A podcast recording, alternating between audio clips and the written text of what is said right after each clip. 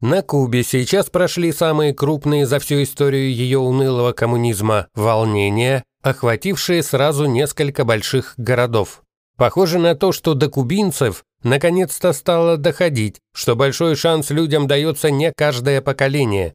Например, в 1959 году, когда к берегу причалила Лохань с Фиделем Кастро и другими конторскими товарищами, чтобы устроить на острове революцию, достаточно было всего несколько крестьян с хорошими мачете, чтобы прорубить себе путь в достойное будущее.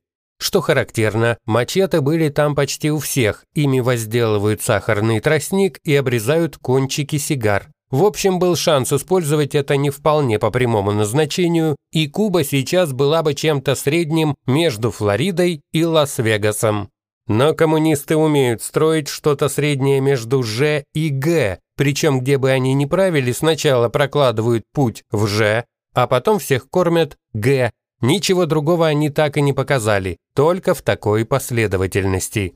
Говорят, что совокупность причин, вызвавших протесты, такова, что в ближайшее время они будут только обостряться. Куба умудрилась полностью убить индустрию, с которой жила, а нового так и не смогла ничего создать. Главный принцип коммунизма не знаком с понятием «создать». Там действует система «отнять и поделить».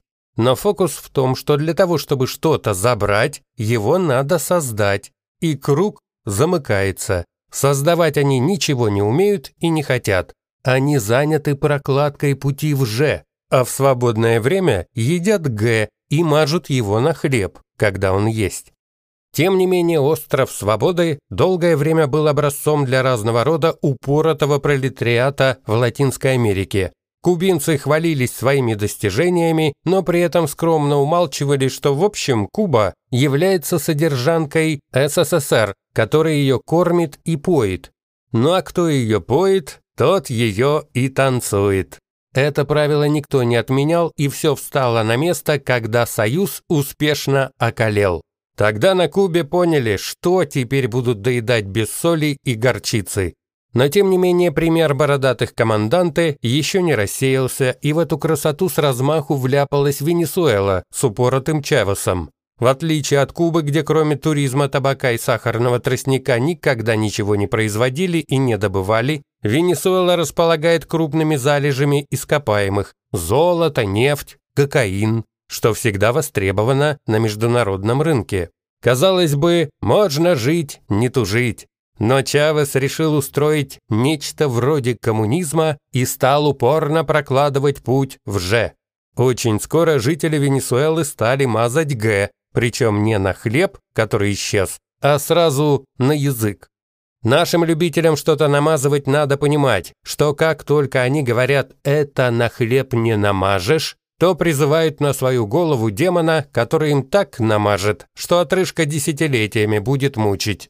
И подтверждением является пример Венесуэлы. Эта страна с крупнейшими залежами нефти подтвердила аксиому «Если коммунисты придут в пустыню, скоро там не будет песка». Вот что пишет российская пресса. В столице Венесуэлы, страны с самыми большими запасами нефти на планете, вновь началась острая нехватка бензина. Власти ввели нормирование потребления топлива после того, как производство на государственных нефтеперерабатывающих заводах схлопнулось, вынуждая автомобилистов страдать в многодневных очередях. Дефицит вернулся в Каракас, заставляя водителей рыскать по улицам в поисках открытых заправочных станций. В некоторых районах очереди растягиваются на целые кварталы. И это речь идет о городах, а в сельской местности уже давно поставили на зеро, и оно постоянно выпадает. В стране, где на душу населения приходится больше всего нефти в мире, теперь устраивают мордобой не только за еду, но и за бензин. Парадокс? Ничего подобного. Этому есть официальное объяснение. Обычно во всем виновата Америка или неблагоприятные погодные условия. Иногда это объясняется как последствие аварии, но тогда все равно это из-за диверсантов и врагов. Тут остановились на таком варианте.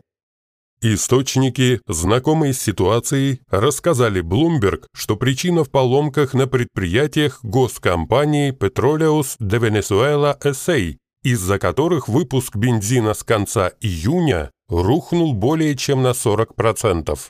Между прочим, в этой стране есть специализированный министр нефти. Откровенно говоря, нам неизвестно, есть ли там министр кокаина, хотя, наверное, нет. У них он называется министром обороны. А вот министр, который объяснял причину дефицита аварией, еще и дату назвал, когда все починят. Министр нефти Тарек Эль-Айсами обещал, что увеличение производства удовлетворит 100% внутреннего спроса на топливо к концу июня, а бензиновые очереди исчезнут. Но сдержать слово не удалось страдающая от американских санкций и закрытого доступа к технологиям ПДВСА, вновь столкнулась с авариями на своих крупнейших заводах, оборудование которых стремительно превращается в рухлядь из-за нехватки инвестиций. Только два из шести НПЗ компаний в настоящее время продолжают работать. Здесь прекрасно все. Нефтеперерабатывающие заводы были национализированы, а проще отняты у тех, кто вложил деньги в строительство и обеспечивал работоспособность предприятий. Когда кто-то отнимает собственность, владелец актива будет защищать свое право как с помощью международных судов, так и через поддержку своего правительства, которое инициирует санкции. Российская пресса такое не напишет. Москва и сама по уши в санкциях, поэтому описывает так, что санкции туда прилетели из вредности. Но в любом случае отнять предприятия смогли, а содержать их в рабочем состоянии не получилось. Пока оборудование вырабатывало свой ресурс, бензин был, а когда его загоняли без регламентов и обслуживания, все остановилось. Профессор Преображенский эту схему раскрыл на отключениях света. Здесь тоже можно было это применить, если бы не одно «но», но очень серьезное «но».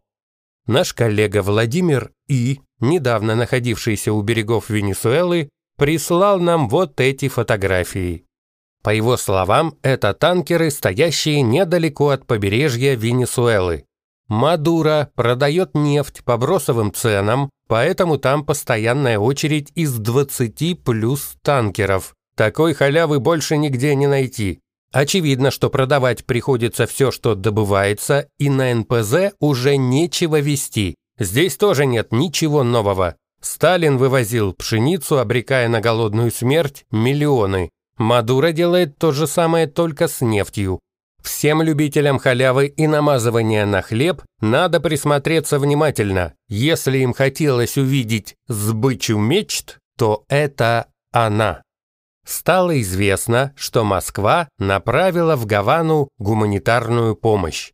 Судя по тому, как это преподносят Россосми, на Кубе опять нечего жрать. Это в стране одним из основных видов доходов, которой было сельское хозяйство. Она всегда могла себя обеспечивать продовольствием и гнала его на экспорт. А теперь такое. Коммунисты, популисты и жаждущие их люмпен способны на чудеса и генерируют их постоянно. Китай показал что-то другое только когда прикрутил свой кран коммунизма. Но нагуляв жирка, там решили, что пора возвращаться на путь товарища Мао, потому что там даже формально коммунистов не подвинули, в отличие от РФ, где вчерашние партийцы и комсомольцы перекрасились под буржуа, а на самом деле несут все ту же квазикоммунистическую ахинею.